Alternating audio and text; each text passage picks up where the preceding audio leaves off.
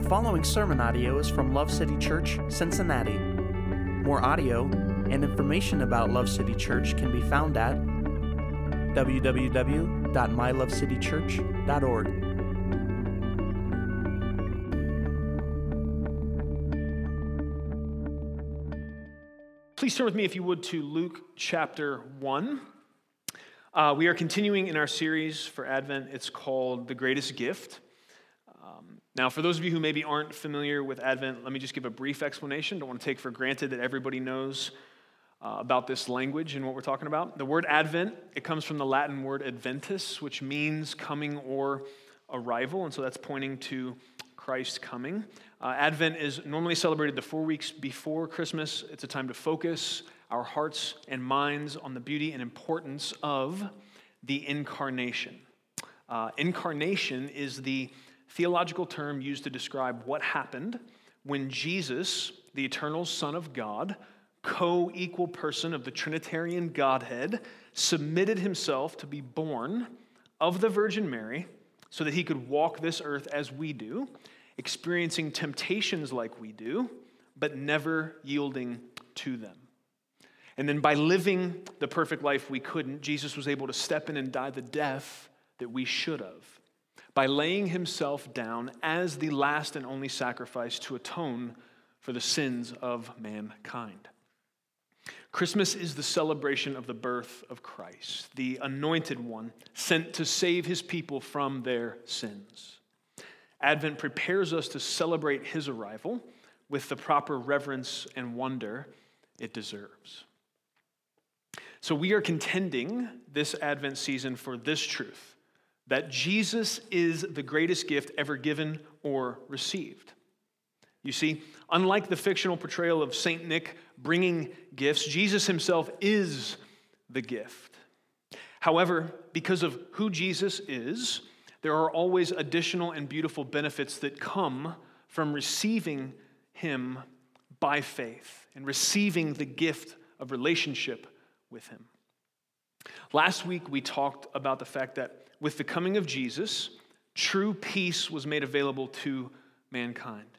This week, we're going to see that because Jesus came, there is real hope for all people. Uh, thank you to the worship team for playing that first song for us and preparing our hearts for this. Uh, as I often tell you, we didn't coordinate that. The Holy Ghost does all that in the background, which is pretty cool. So thankful for that. Um, as promised, I'm going to present some other gifts for consideration so that when we claim that Jesus is the greatest gift, we have at least taken a look at the competition for comparison. We don't want to make unsubstantiated claims here at Love City Church. We want to make sure we give everyone else a fair shake. So, what I did is research the hottest gifts of 2018, and Google led me to a top 10 list on Amazon, so that's where I'm pulling this from. Uh, last week, I told you about the Hamilton Beach quesadilla maker, which is a very hot item this year. This week, we are looking at a Vahdam Chai Tea Private Reserve Trio for $30. So, this is a chai tea sampler, and this is the only one that made me a little nervous that it may indeed be the greatest gift. And once I read this to you, you'll understand why I was nervous. Okay, so here's the description of this, uh, one of these hottest gifts of 2018. Uh, this exclusive tea sampler is Oprah's favorite things 2018. We're already in trouble. A mesmerizing gift with three gold tin caddies filled with award winning teas and packaged in a luxury presentation box. Now, if everyone would reach into your seat carefully, you'll find that everyone here tonight gets a chai tea. You get a chai tea, and you get a chai tea. You get a chai tea. We actually couldn't get that pulled off. I didn't have enough time, so next year. Um, also, just this is me personally, I'd like to see the luxury presentation box to see if mesmerizing was an overstatement or not. Because mesmerizing to me, I mean, it's going to have to be one of the, you know, one of those deals where, like, if you look at it, the, sh- the shapes kind of change. Something real special is going to be happening with that presentation box to mesmerize me. So uh, it goes on. Curated by Oprah Winfrey. This beautiful tea set has been specially curated by Oprah Winfrey and includes three of her favorite chai teas ginger chai, Morani oolong, and sweet cinnamon chai. the perfect holidays and Christmas gifts for women and men.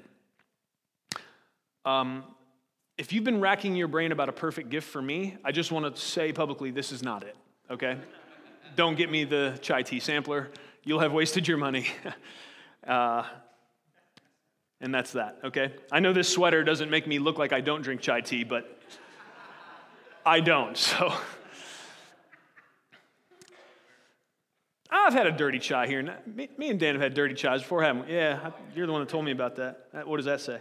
Okay, amen. All right, this last thing I'm going to, I had to, you guys got to hear this. Again, I just want you to know why I was a little nervous that this one may be giving Jesus a run for his money on being the greatest gift. This is from John L. This is a review that he wrote. okay. This review is for the Imperial Himalayan White Tea. Just want to clarify, as I have noticed in some areas of Amazon, I see reviews that are not necessarily grouped with the specific product I'm viewing. Anywho, I just received it yesterday, and I have to say, I was floored by it, wowed, delighted, titillated, enchanted, knocked my socks off, these types of things. This tea is simply sublime. It has unbelievable flavor and makes me feel really good as well.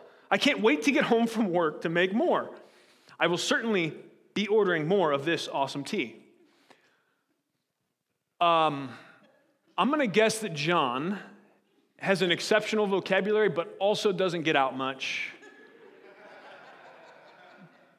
based on his review of the chai tea sampler, specifically the Imperial Himalayan white. Let's not get that mixed up. Okay. Even though it may be nervous, I think Jesus still has the, the chai tea sampler beat as the greatest gift, uh, even in 2018. So, all right.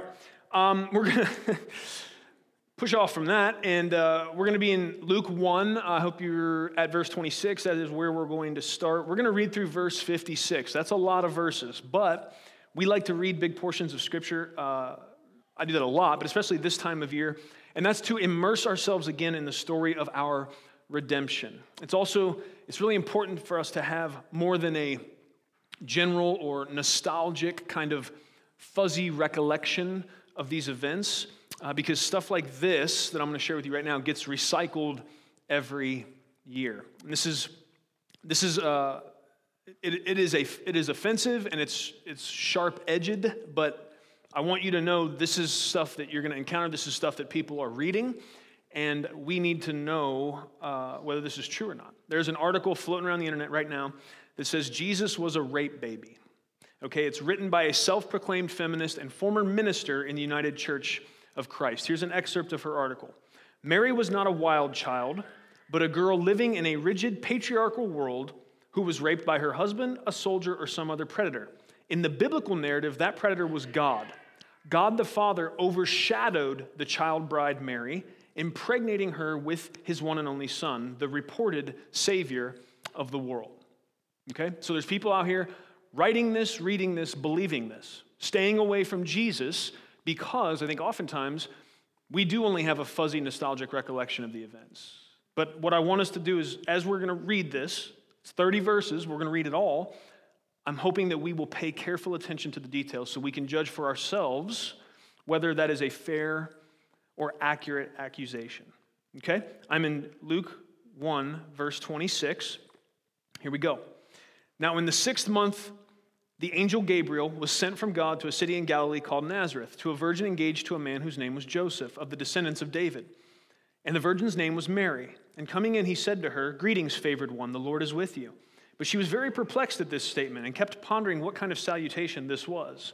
The angel said to her, Do not be afraid, Mary for you have found favor with God. And behold, you will conceive in your womb and bear a son, and you shall name him Jesus. He will be great and will be called the Son of the Most High. And the Lord God will give him the throne of his father David, and he will reign over the house of Jacob forever, and his kingdom will have no end. Mary said to the angel, How can this be, since I'm a virgin? The angel answered and said to her, The Holy Spirit will come upon you, and the power of the Most High will overshadow you, and for that reason the Holy Child shall be called the Son of God. And behold, even your relative Elizabeth has also conceived a son in her old age, and she, who was called barren, is now in her sixth month. For nothing will be impossible with God. And Mary said, Behold, the bondslave of the Lord, may it be done to me according to your word. And the angel departed from her. Now at this time, Mary arose and went in a hurry to the hill country to a city of Judah and entered the house of Zacharias and greeted Elizabeth. When Elizabeth heard Mary's greeting, the baby leaped in her womb, and Elizabeth was filled with the Holy Spirit. And she cried out with a loud voice and said, Blessed are you among women, and blessed is the fruit of your womb. And how has it happened to me that the mother of my Lord would come to me? For behold, when the sound of your greeting reached my ears, the baby leaped in my womb for joy. And blessed is she who believed that there would be a fulfillment of what had been spoken to her by the Lord. And Mary said, My soul exalts the Lord, and my spirit has rejoiced in God my Savior, for he has regard for the humble state of his bondslave. For behold, from this time on, all generations will count me blessed. For the mighty one has done great things for me, and holy is his name. And his mercy is upon generation after generation toward those who fear him. He has done mighty deeds with his arm. He has scattered those who were proud in the thoughts of their heart. He has brought down rulers from their thrones and has exalted those who were humble. He has filled the hungry with good things and sent away the rich empty handed. He's given help to Israel, his servant, in remembrance of his mercy, as he spoke to our fathers, to Abraham and his descendants forever. And Mary stayed with her about three months and then returned to her home. Praise God for his word. I don't read there something that fits the characterization we read earlier, my humble opinion. So, we're going to talk about the gift of hope being a part of receiving the gift of Christ. But I want to first mention quickly the amazing nature of Mary's response to both the angel uh, and in the song that she sings. Uh, verses 46 through 56, commonly referred to as the Magnificat, is actually a song that Mary sang. So she breaks into a praise song uh, as she's talking with Elizabeth about what is happening uh, with her pregnancy in Jesus. So, um, when she had just been, was, okay, so this is, I'm, I'm getting hit with it again.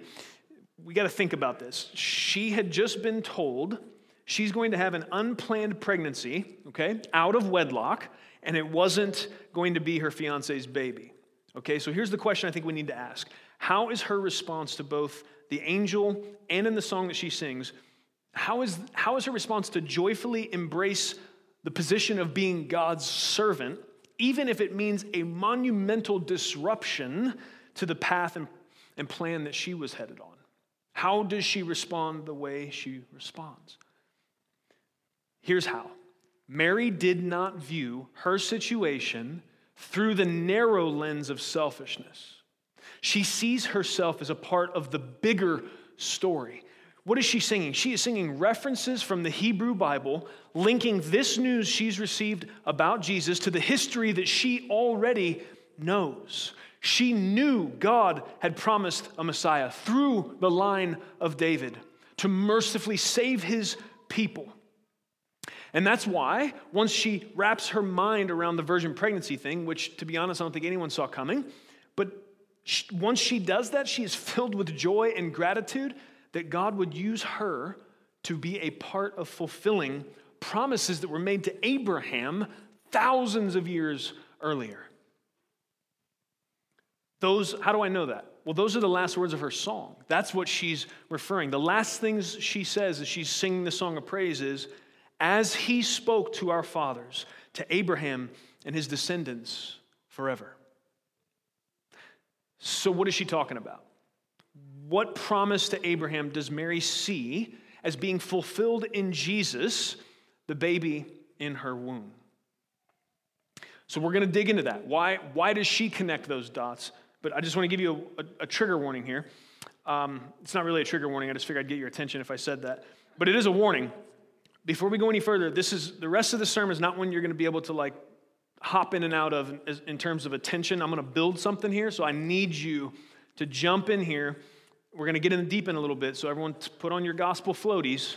All right, we're going to jump in, but there's gold in this, and this matters deeply. This this is what was in the mind of Mary as she's processing the fact that she is pregnant with the Messiah. Okay? This is what she ties it to. These are the dots connecting in her mind. The last thing she says is to Abraham and his descendants forever. He's talk, she's talking about the promises God spoke to Abraham. So, what, what is that? What is she thinking of? How does she see Jesus fitting in? Okay, I'm going to read you uh, a fairly decent chunk here of Genesis chapter 22. Okay, this is where Abraham is called to offer Isaac. Now it came about after these things that God tested Abraham and said to him, Abraham, and he said, Here I am. He said, Take now your son, your only son, whom you love, Isaac, and go to the land of Moriah, and offer him there as a burnt offering on one of the mountains of which I will tell you. So Abraham rose early in the morning and saddled his donkey and took two of his young men with him and Isaac his son. And he split wood for the burnt offering and arose and went to the place of which God had told him. On the third day, Abraham raised his eyes and saw the place from a distance. Abraham said to his young men, Stay here with the donkey, and I and the lad will go over there, and we will worship and return to you. Abraham took the wood of the burnt offering and laid it on Isaac his son. He took in his hand the fire and the knife, so the two of them walked on together. Isaac spoke to Abraham his father and said, My father. And he said, Here I am, my son. And he said, Behold, the fire and the wood, but where is the lamb for the burnt offering? Abraham said, God will provide for himself the lamb for the burnt offering, my son. So the two of them walked on together. Then they came to the place of which God had told him, and Abraham built the altar there and arranged the wood and bound his son Isaac and laid him on the altar on top of the wood. Abraham stretched out his hand and took the knife to slay his son, but the angel of the Lord called to him from heaven and said, Abraham, Abraham. And he said, Here I am. He said, Do not stretch out your hand against the lad and do nothing to him, for now I know that you fear God, since you have not withheld your son, your only son, from me. Then Abraham raised his eyes and looked, and behold, behind him a ram caught in the thicket by his horns. And Abraham went and took the ram and offered him up for a burnt offering in the place of his son. Abraham called the name of that place, The Lord will provide. As it is said to this day, In the mount of the Lord it will be provided. Then the angel of the Lord called to Abraham a second time from heaven and said, By myself I have sworn, declares the Lord, because you have done this thing and have not withheld your son, your only son. Here's what was in Mary's mind. Indeed, I will greatly bless you, and I will greatly multiply your seed as the stars of the heavens and as the sand which is on the seashore. And your seed shall possess the gate of their enemies. In your seed, all the nations of the earth shall be blessed, because you have obeyed my voice. That is the promise. Those are the words Mary's singing about that were said to Abraham and his descendants. Now, if you go back, backwards from this point in the history to Genesis 3, you'll see the same language of seed come up, right? That's when God is doling out consequences for uh, the rebellion of our first parents. Uh, he addresses Satan and says, Her seed, talking of Eve's seed, is going to crush your head. You're going to bruise his heel, but heel, but he's going to crush your head. Then in Genesis 15, little before what we just read, God tells Abraham he will have a son. So the first thing he's got to believe is that God's going to be faithful to give him Isaac in the first place. But God tells Abraham in Genesis 15 that his descendants will be enslaved for 400 years, but that he will punish the nation that holds them. What's that referring to? Well, we see that happen later on when uh, Joseph becomes the second in command in Egypt, and then he dies, and then that Pharaoh dies, and then the next Pharaoh enslaves God's people. This is a reference to the Exodus, which the Exodus, being pointed forward to here from Genesis 15, that prepares us to receive the truth about Jesus by showing that the blood of the Lamb protects from judgment and death. If you remember, God instructed his people, all the plagues None of those worked. It came down to the last plague where every firstborn in Egypt was going to die. As the death angel came through, God said, Wipe the blood of that spotless lamb that you're going to eat with your family. Wipe it on the doorpost. The death angel will not enter your home. And so, in that, we see that the blood of the lamb protects from judgment and death. It's almost like God is letting us shake the present box, giving us clues to what's coming. They, they couldn't totally see. They couldn't see all of what God was going to do, but he's laying out and he's foreshadowing. That's Genesis 15. Then in Genesis 22, we just read, we see Isaac, the promised son, the miracle son that came in Abraham's old age, right? We see him carrying wood on his back up a hill for a sacrifice. We're prepared for the coming of Jesus in that story because we are shown that God will provide the sacrifice needed. That that altar was built for Isaac to be slain on, and yet God provided a sacrifice that he need not die. Then later, 1 Samuel 17, we see a little shepherd boy stand up to a giant warrior named Goliath, who made all of Israel's army cower with fear. This points forward to and prepares us for Jesus, showing that our enemies won't be defeated by swords or spears or our strength, but by God's power through humble servants. All of these things pointing forward to Christ. And then, if you remember from what we read in Luke, there was much mention of David's line, David's descendants. Toward the end of David's life in 2 Samuel 7, we read this promise from God to David, spoken by the prophet Nathan. I'm connecting dots for you. I'm trying to show you what was in. Why did Mary sing this song? How did Mary hear from an angel? Check it out. You're going to be pregnant with God's Savior of the world, which was not your plan. And she breaks into a praise song and is referencing all of God's promises up to that point. What is she seeing? What is she thinking of? These are the things. I'm connecting the dots for you so that we understand how she didn't just freak out, but how she's full of joy and gratitude that God would see her as worthy to be a part of this plan that had been unfolding for this long. Okay? This is spoken by the prophet Nathan to David. When your days are fulfilled and you rest with your fathers, I will set up your seed after you who will come from your body, and I will establish his kingdom. He shall build a house for my name. That's how we know he's talking about Solomon, firstly. And I will establish the throne of his kingdom forever. I will be his father, and he shall be my son. If he commits iniquity, I will chasten him with the rod of men and with the blows of the sons of men.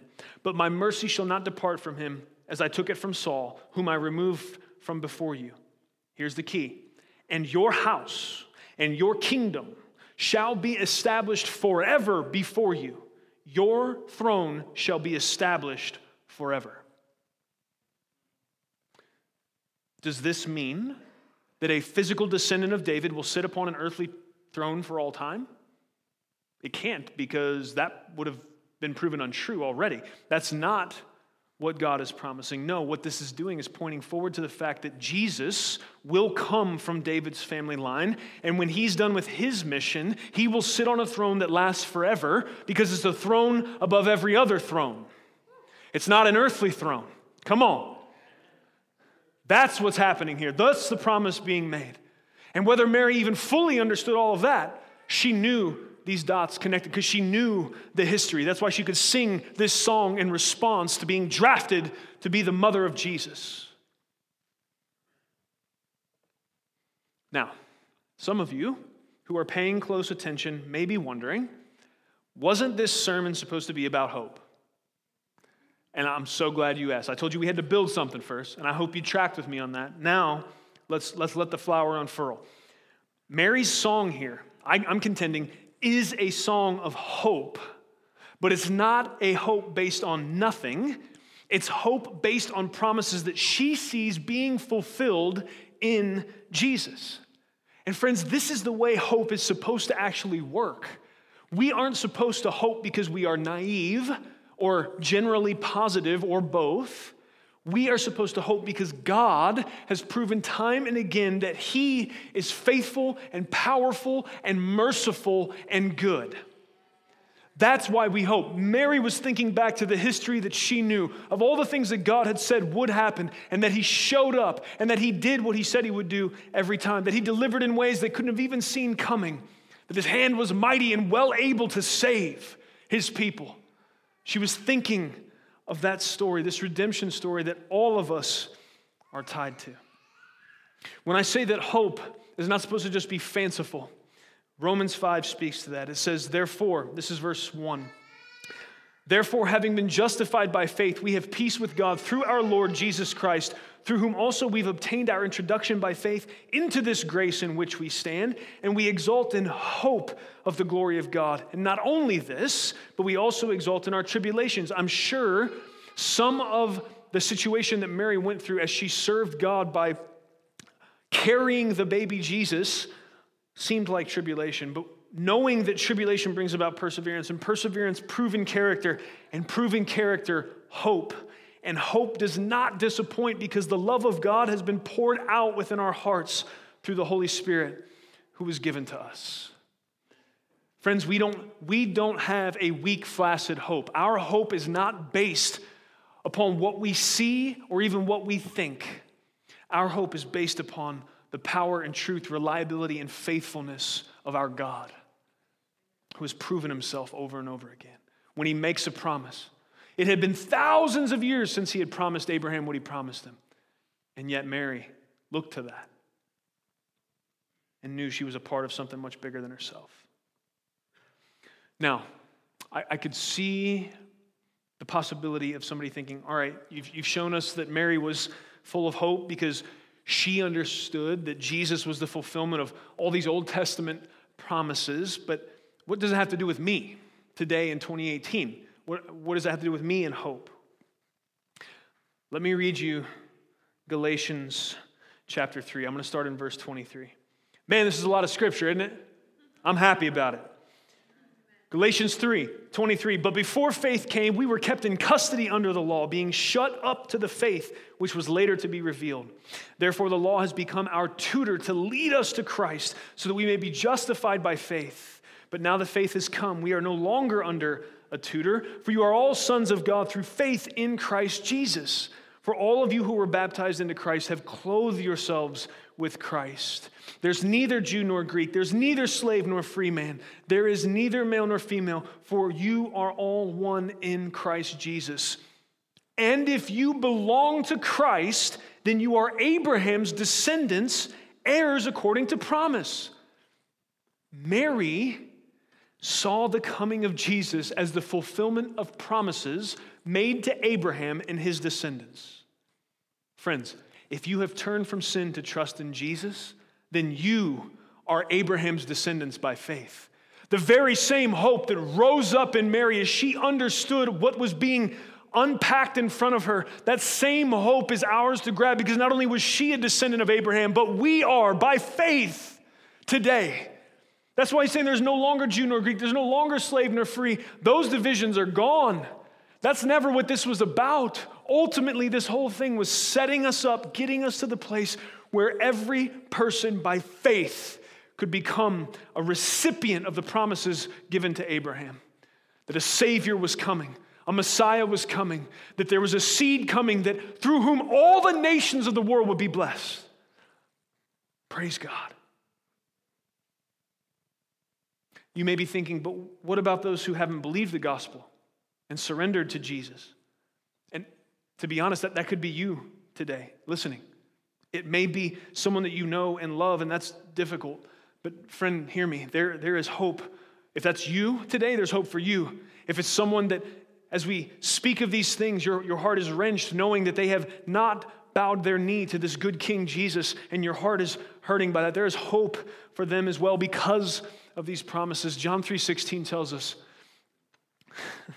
Jesus that God so loved the world he gave his one and only son so that whoever whoever would believe in him would not perish but have everlasting life.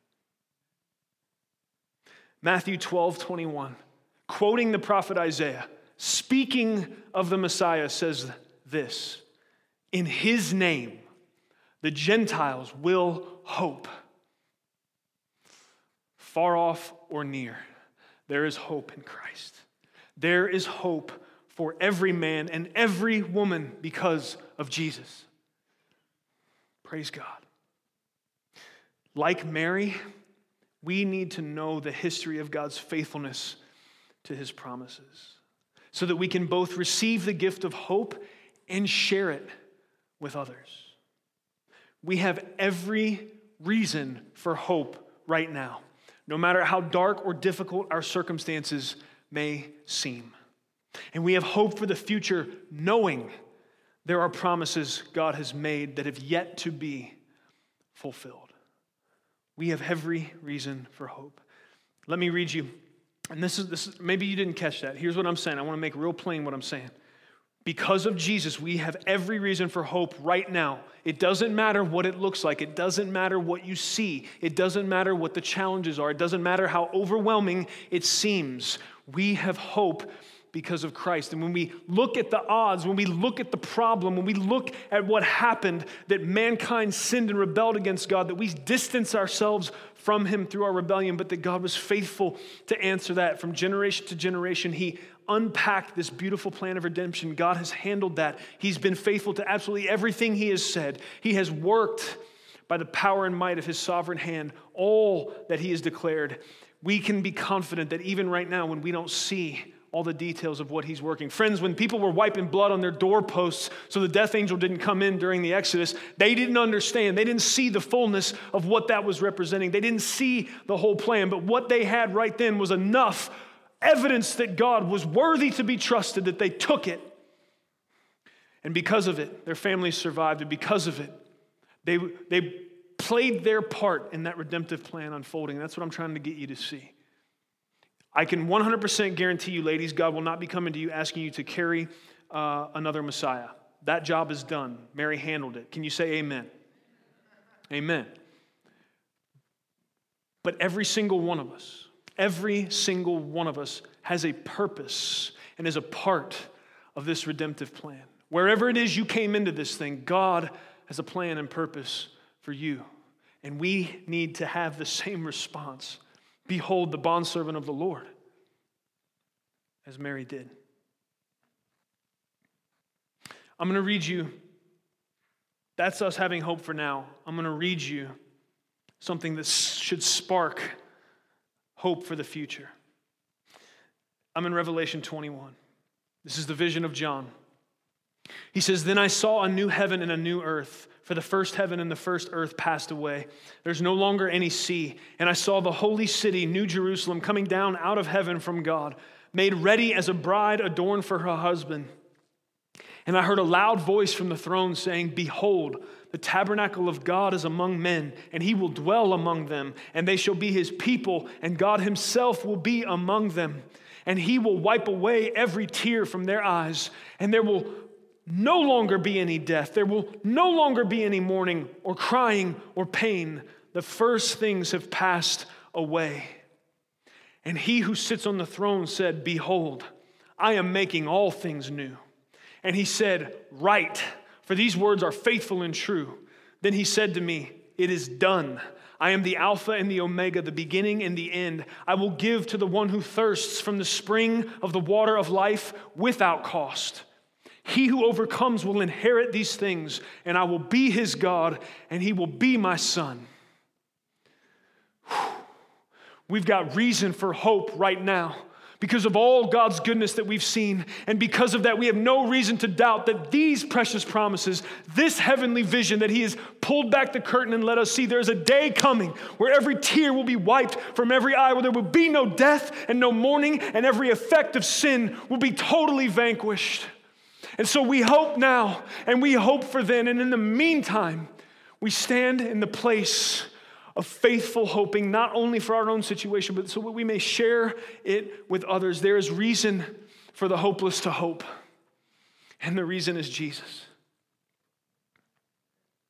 Jesus came just as was promised to seek and save the lost. And Jesus is coming again to put an end to Satan and sin and all their effects. This is where our hope is found, Love City in Christ and Christ alone. Amen. May we be a people who receive the gift of hope through faith in Christ, and may we share it liberally for his glory and our good. Amen. Let's pray. Father, we come before you in the name of Jesus. God, we thank you. Thank you for these verses. Thank you for your diligence in recording redemptive history so that we can come back to it. God, help us not just to glance at these things even once a year, but God, help us to immerse ourselves in the truth that you've revealed to us. Number one, so that we are not easily blown to the left and right by every false doctrine that comes along, but also so that we can stand giving an answer for the hope we profess, but with gentleness and reverence. God, help us. Help us. Fill our hearts and minds with hope because you have been faithful. You have been inconceivably merciful. You have gone so far above and beyond what anyone could expect from you. A holy, perfect God dealing with imperfect, rebellious, oftentimes stiff necked children. God, you've been good to us. You have been so good to us. Lord, we thank you. We thank you for all of these verses today. There was many. We thank you that every one of them is true. We thank you, Lord, that we can track the progress of your plan of redemption, that you showed your hand all the way back in the garden when you spoke to the serpent and told him there was a seed coming that would crush his head. You showed your hand again when you began to make promises to Abraham that he would have a son. You put him to sleep and you made the covenant with yourself that you would be faithful to him. You showed your hand, God, when you had Isaac carry that wood on his back up the hill, but then you provided another sacrifice. And then you declared that there was a seed coming through those descendants that was going to be a blessing to all the nations. Lord, you showed us what you were doing. You let us peek forward when you had those Israelites cover their doorposts in that lamb's blood. Oh God, thank you. Thank you that even though wise things are hidden, Lord, you've shown us enough. Thank you that by the time that angel Gabriel visited Mary, you had shown enough that she was able to grab onto that hope and understand that she was a part of a redemptive process, a plan that you've been working to save us, to redeem us, to purchase us, to have us. We thank you, Lord, that you have this vision, that we, you revealed it to us through John of us and you forever. This whole thing, every single pain, every single thing that would cause us to doubt for even a second that you are as good and wonderful and merciful and majestic as your word says you are. Every single thing that would cause us to doubt that, God, you've answered it. Lord, may we look forward to that great and glorious day. But in the meantime, Lord, help us. Help us to understand that now we are a part of what you're doing. That if we have been granted repentance, if we have been brought into your glorious kingdom, it was not just to take up space, but that you have a mission and a job for each of us, a purpose. Thank you that that's true, that we are not called to idleness in your kingdom. Lord, help us. Help us to stand fast in hope. God, if we're being honest with you, sometimes that's hard. There are times when we let go of hope, there are times that we do not retain the truth that would help us to stand in that hope. We ask you to forgive us for that. We ask you to help us by the power of your Spirit to do better. Lord, help us not only to hope and to rejoice in salvation but also in tribulation, knowing that tribulation gives us an opportunity for perseverance and that that perseverance develops character. And all of that gives way to a hope, a proven hope, a hope that we can enjoy and share. God, we love you. We thank you. We worship you and you alone. It's in Jesus' name we pray. Amen. Thank you for listening to audio from Love City Church, located in Cincinnati, Ohio. Feel free to make copies of this message to give to others, but please do not charge for those copies or alter the content in any way without permission. To give or find out more about Love City Church, visit www.mylovecitychurch.org.